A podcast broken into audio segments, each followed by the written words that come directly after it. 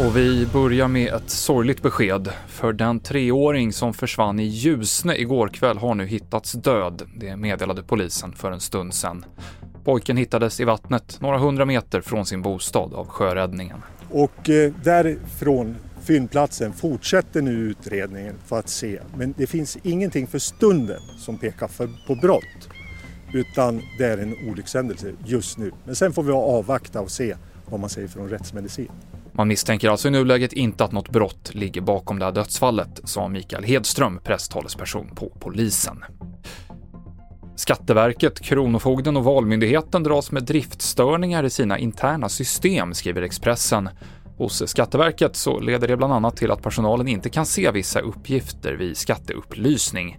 Det finns inga tecken på att myndigheterna har utsatts för cyberattacker.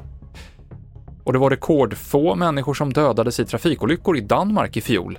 Totalt så miste 130 personer livet på danska vägar och det är det lägsta antal som registrerats sedan man började föra statistik för snart 100 år sedan. Det är oklart vad det här beror på. En teori från myndighetshåll är att folk har varit oroliga över coronapandemin och att det ska ha gjort dem försiktigare ute på vägarna. Senaste nytt finns på tv4.se. Jag heter Mikael Klintevall.